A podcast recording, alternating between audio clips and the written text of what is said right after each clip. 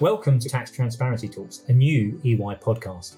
In the first five episodes, we will look back at the introduction of the first two big automatic exchange of information regimes the Foreign Account Tax Compliance Act, or FATCA, and the Common Reporting Standards, known as CRS.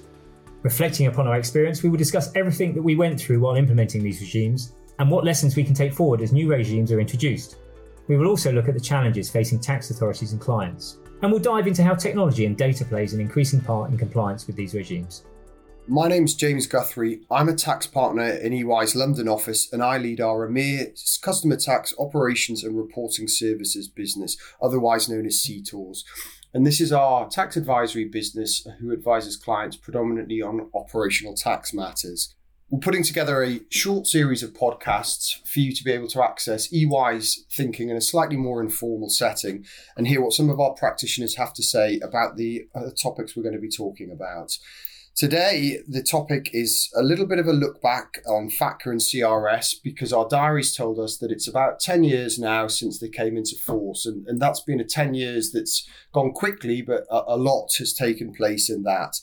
I'm very lucky to be joined today by three of my colleagues, Lucien, Tara, and Neil, all of whom now work obviously at EY, but in their former lives worked at competent authorities. So, with that, I will hand over to each individual just to briefly introduce themselves. So, Neil, perhaps if we could start with you. Yeah, thanks, James, and um, really excited to be here. I'm a senior manager in customer tax operations and reporting services. I joined EY in 2022 from a, another big four um, and I previously worked for HMRC, the UK Tax Authority. Thanks, Neil. Tara? My name is Tara Ferris. I am a partner with EY in our New York practice. I joined EY seven years ago from the IRS via the OECD. Brilliant. Thanks, Tara. Lu-Shen?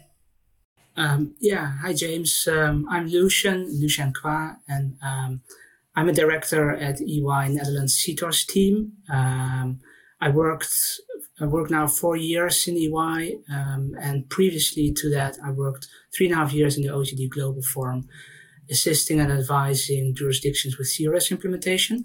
And before that, I worked seven years in the Ministry of Finance in different posts, um, um, amongst of which I was a treaty negotiator for FATCA, um, and 11 years within the Dutch tax authorities as well in a variety of roles, Brilliant. That's fantastic, Lucian. And I mean, just, you know, taking stock of that, you know, IRS, OECD, extensive Dutch tax authorities, HMRC. So I'm hoping for some really good insight. So maybe we can just dive straight in. So, Neil, tell me about how you first heard about FATCA and how you got uh, inducted into the world of it.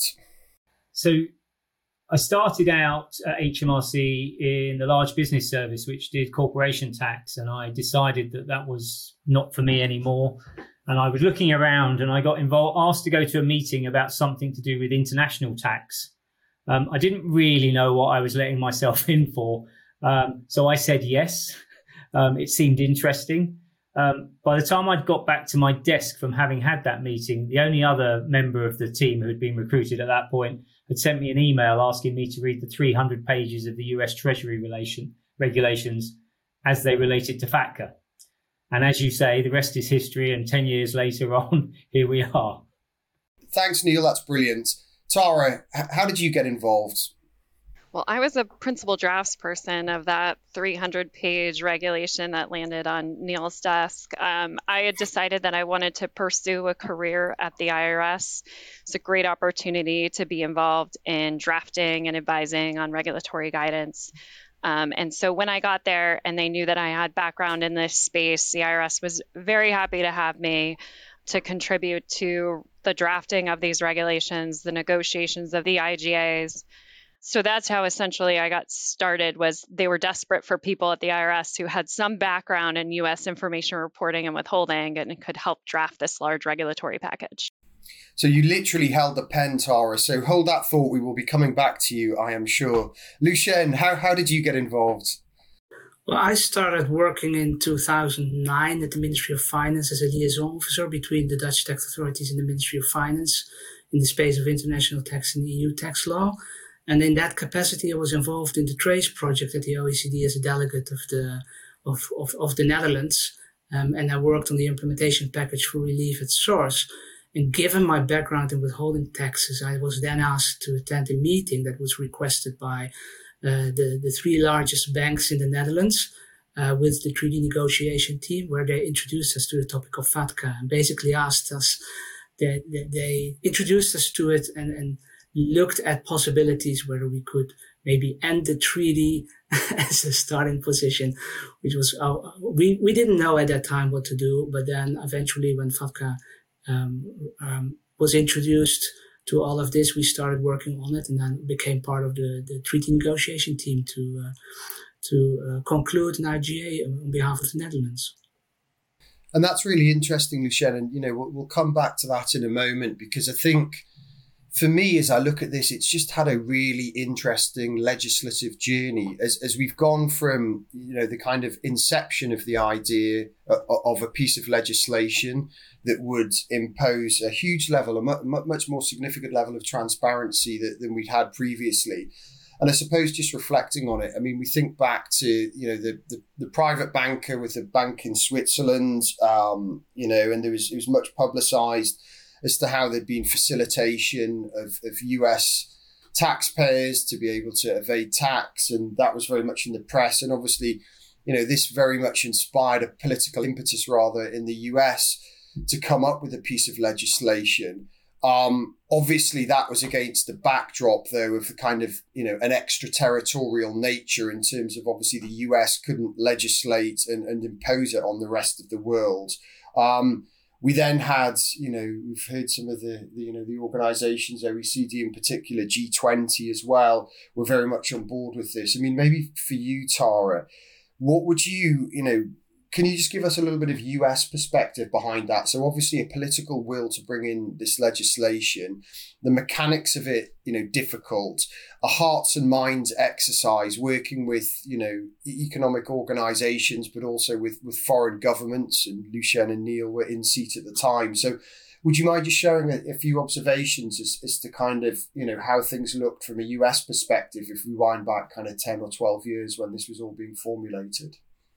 Sure. So I think two important things of note to to give a little bit of backdrop is one is exchange of information isn't a new concept, right? Exchange of information was around many, many years, decades before the start of FATCA and CRS, but it was exchanged upon request.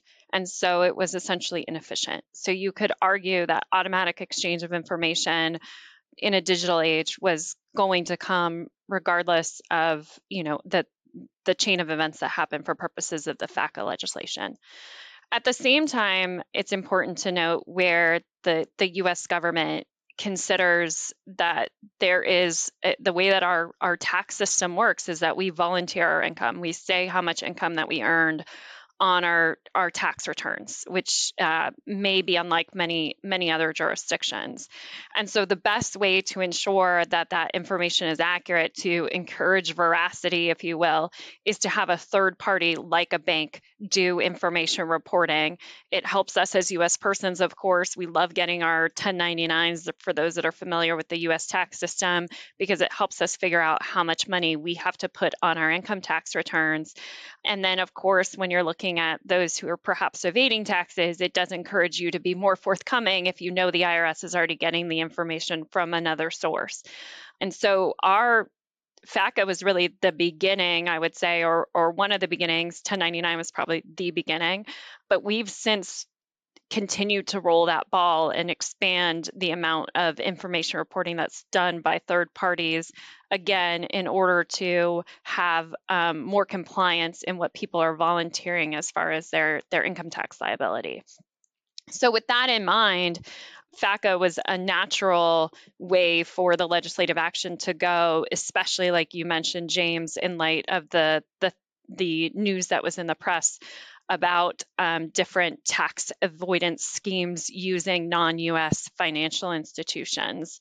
Um, and so we started on this journey. And as we started to write the regulations, and, and an interesting, important point about FATCA too is that FATCA has a withholding tax aspect of it that was supposed to essentially encourage compliance amongst non US financial institutions.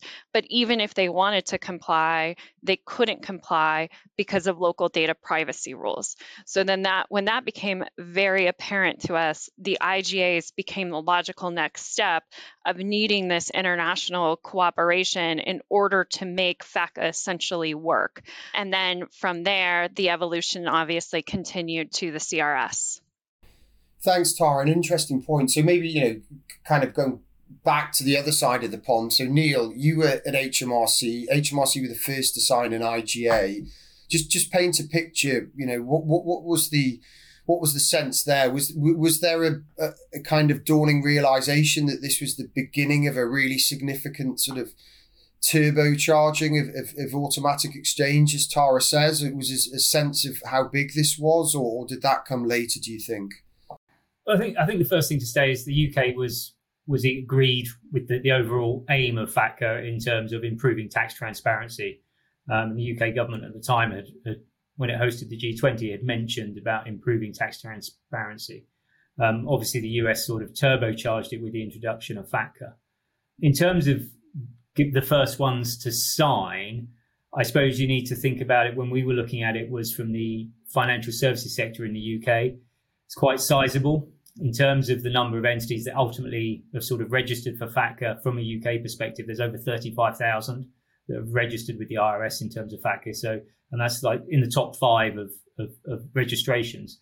And it was a really broad application as well. So it wasn't just limited to banks um, it spread right across the financial services sectors and into some sectors that you wouldn't typically see within scope of this type of regime. So, in terms of going early, was about giving our financial services sectors in the UK early certainty that they would have to, you know, get behind this and would have the legislative. Well, first of all, the IGA would give us the, the, the jurisdictional agreement, but the legislation followed quickly afterwards. They'd have the legislative basis to comply when um, FATCA reporting was first required, you know, following 2014. I suppose we also had the benefit, and Tara, maybe we obviously share a common language, so negotiating with the US was relatively straightforward. It doesn't mean there wasn't any back and forth uh, between the, the two parties, and especially in terms of some of the entities or products that we ended up getting into our Annex 2 which is a, a, part of the IGA, which excludes certain entities or, or products from being within the scope of FATCA. And also, potentially, the US would have to negotiate with over 100 jurisdictions on a sort of bilateral basis. So we wanted to get ahead of the queue there. So um, that was uh, that was also a consideration. And I think, you know, Tara may wish to comment, but I think the US soon realized that they couldn't do the individual negotiations, especially around things like the Annex 2 um, and I think moved to and adopted a, a, generic Annex 2 that was broad enough, hopefully, to, to capture the right types of entity and products from being out of scope. Yeah, that's interesting, Neil. And Lucien, from a, a Dutch perspective, did, did, did, some of Neil's remarks, do they resonate? I know it took a little bit longer, maybe 12 months or so for the, the Netherlands to conclude on their IGA yeah, just paint a picture of you know what was taking place. Was was it a kind of a similar situation? I mean, I'm sure there would have been a desire to give the market certainty, but you know, obviously IGAs are not the work of a moment. No, that's correct, uh, James. And I think we were very engaged in the process, although although not at the table with the G5 to negotiate a model. We were literally in the waiting room um, um, as a smaller country to uh, keep track of um, all the developments. And once the model was out, it became pretty apparent to our industry as well that this is a good way forward tackling the GDPR issues, but also the Annex 2 that we foresee in, in, in exemptions to the industry and therefore less administrative burden. So we were um, the second country entering into negotiations with the US in London at, at Heathrow Airport, where we had back to back meetings. And uh, it, it just took us a bit more because we had a very elaborate list pulled together with our industry for the Annex 2 on all the exemptions. And it, it took us a long time to discuss this with the US, probably because we had such a variety of, of issues in specific cases and were kind of elaborate and persistent as well in, in, in trying to have everything included, uh, the US went then into more of a format on the Annex 2. Um, we also uh, negotiated an MOU on specific elements, and um, we looked very much into the model as well and negotiated several add-ons or uh, updates to the model, which we were I was kind of proud of, but eventually because uh, it took us a long time um, to get our treaty signed, we were bypassed by I think it was the Norwegian um, IGA that, that, that came second with our with, some of our reasonings and, and add-ons to it. And the, reason for us taking more longer as well is that uh, we, we wanted to have it as a competent authority agreement because we could move faster. But then, um, after consultation with the Ministry of Foreign Affairs, um, it, it was apparent that this needed to take place in the form of a treaty, which required parliamentary approval. Um, and that took just um, a, a, very long time as well, given the sensitivities around GDPR uh, from Parliament. Um, and so I think uh, near the end of 2013, together with the legislation, we had approval to uh, to um, conclude that treaty ultimately.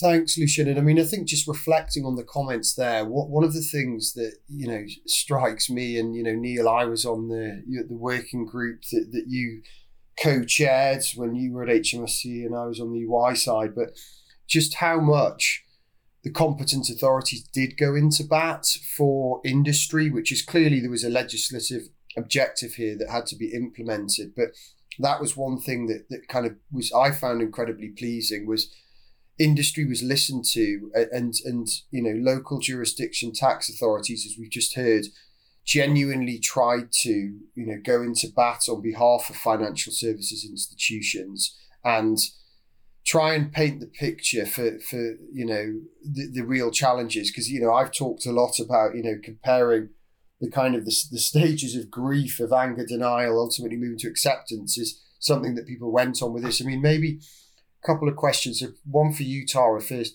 Was was there anything that surprised you when so when people were coming to the table to ask for you know carve outs amendments uh, variations and so forth was that something you expected, um, or was there anything you know of an unexpected nature in there? I mean, I really think it's at the the number of carve outs that were requested. So I think probably in hindsight, a lot of people might regret the number of carve outs that were requested because that has resulted in a lot of complexity when it comes to analyzing whether you meet certain requirements and then certifying on W8s and FATCA self-certs. I don't I don't think it's as user friendly as it could have been if maybe the number of exceptions were a little bit more limited. I think there was a lot of struggle, as many probably recall, on you know the inclusiveness of holding companies and whether that was the right approach. I know that when we addressed the non financial space and had to look at how to define essentially an active NFFE, that was quite difficult to strike the right balance there, especially when you have a large group of entities within an active business structure.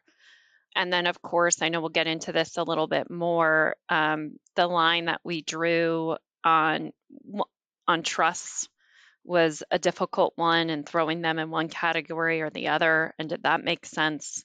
Um, as well as some of the exceptions I think that came later in time with the IGAs being negotiated at one point in time and then the regs refining the rules later. There, of course, were certain things that didn't make it into the IGA. Sponsored FFIs for a while was a problem. Um, and then some of the rules that we have on, for example, inter affiliates and things like that never made it into the IGA and were probably useful exceptions um, to FFI status or registration status that just never um, made it into the IGAs because of the complexity of updating one set of guidance and then the struggles to up- update another when it requires a renegotiation of the IGAs essentially. Thanks, Tara. That's great. And just, I mean, picking on on something there, you, you mentioned regret. I mean, Neil, when you look back, you know, perhaps not regrets per se, but things done differently, are the, are the things that you look back and, and say, well, actually, I wish I had done something differently, or we we is the revenue done something differently, or are you sort of in the Edith Piaf camp of sort of re- regretting nothing, as it were, and it, it's all fine? I think the overall approach we took at HMRC, I wouldn't go back and change that. I mean, you referenced it. We consulted really heavily with industry, sort of between the period of when the model IGA was first announced, so that would have been May 2012, through to sort of September 2012 when we ultimately signed with the US. Um, we had you know numerous working groups, and what felt like at the time we had hundreds of additional meetings outside of working groups, either one to one with individual organizations or groups or speaking at industry conferences. Uh, and yeah, that was over that very condensed period of time. And the work, some of the working groups obviously continued several years running, you know, picking up on pivoting to CRS, etc. So I'd, I'd like to think that the process that HMRC actually did, I wouldn't change anything on that. I think there's a personal, possibly, uh, aspect to this, and that you know I came into FATCA um, probably with not a really broad knowledge of how the financial different parts of the financial services sector worked and what their business models were. Um, and I did a lot of learning in a very short space of time. But maybe if I had a bit more knowledge before I went into this, um, some some of the conversations and meetings we had may have been a bit shorter. No, it's interesting, Neil, and I, think it's one of those. I mean, as you say, it was a steep learning curve, I think, for everyone. Um, okay, I mean, Tara, question coming your way, and it's a big one. Will the US, you know, and I'm straying a little bit into CRS away from FATCA here, but as, as the main agitator in all of this, do, do you ever see the US coming into a, a CRS um, position and you know be, becoming a CRS participant? Because you know that that it, it does get brought up a lot and, and you know it's a big question. Yeah i mean i think treasury negotiated the igas in good faith. So the the idea of reciprocity that's within the igas and noted in the igas was very much something that treasury wished to achieve at the time. It was at the time put in the budget proposals um, the problem is is is the our legislative system, just as as you know, Lucien and, and Neil had to deal with in, in their local governments, the way that these rules would have to be implemented in the US is through legislative action. So we did look at what we could change, what we could exchange um, that was within the current regulatory and statutory environment and that is and continues to be bank deposit interest paid to non US persons. So, bank deposit interest paid to non US persons is part of our automatic exchange. Now, granted, you know, everyone could reaction should be, but that's not enough. That's not reciprocal. And and that was well known at the time and continues to be well known, which is why our budget proposals, even the most recent one that was issued, includes provisions that, if passed, would provide the reciprocity. Um, so we have to see from a legislative perspective. I will say that if you look at the OECD and the peer reviews right now, from an OECD and peer review perspective, the US is being compliant with automatic exchange of information. So at least um, you know that that does not from a from a global standpoint that provides essentially the US a little bit of an ability to stay where we are but I know that the US continues again to want to exchange information at least the treasury does which and the and the president does which is why it's in the in the budget proposal Brilliant. Thanks, Tara. Uh, we're almost at time now, but, but maybe a last question from me. So, obviously you were all very hardworking professional individuals um, when you were doing your your past jobs. Were there any slightly lighter moments that you can look back on uh, uh and that, you, that you're able to share in those early years of, of, of FATCA being developed and implemented? Lucien, maybe we start with you. Well, I, I got a nickname uh, actually. Um, instead of FATCA, it became FATQA which is kind of obvious. Um, and then some of my colleagues also were saying, what is this fatwa or fakta or, um, but eventually it became fatwa. And I, we used to joke as well that if, if, if we would ever um, did not succeed with the IGA negotiations, I could always open up a Chinese restaurant with the name Fat Kwa. so that, that always stuck with me. you should you should probably trademark that, yeah, just in case. Tara. Um, I mean, for for me, I remember trying to do a lot of this stuff while I was um, pregnant with my my my firstborn child now, and I remember trying to essentially not let anyone know I was pregnant because I didn't want them to treat me any differently. I was working late nights and and I didn't want to be treated with gentle gloves. And uh, eventually, someone came to me and and they asked me if I could go on a trip to go negotiate some IGAs, and someone looked at me and said, "Tara, the jig is up. Everyone knows you can't travel." so, um, but I I I continued to work on FATCA, and in fact, I finished drafting the uh, FFI agreement on a Sunday, and I had my baby on a Monday. That is efficiency defined, Tara, right It's there. the American way, honestly. it, it is. It is. Neil, how about you?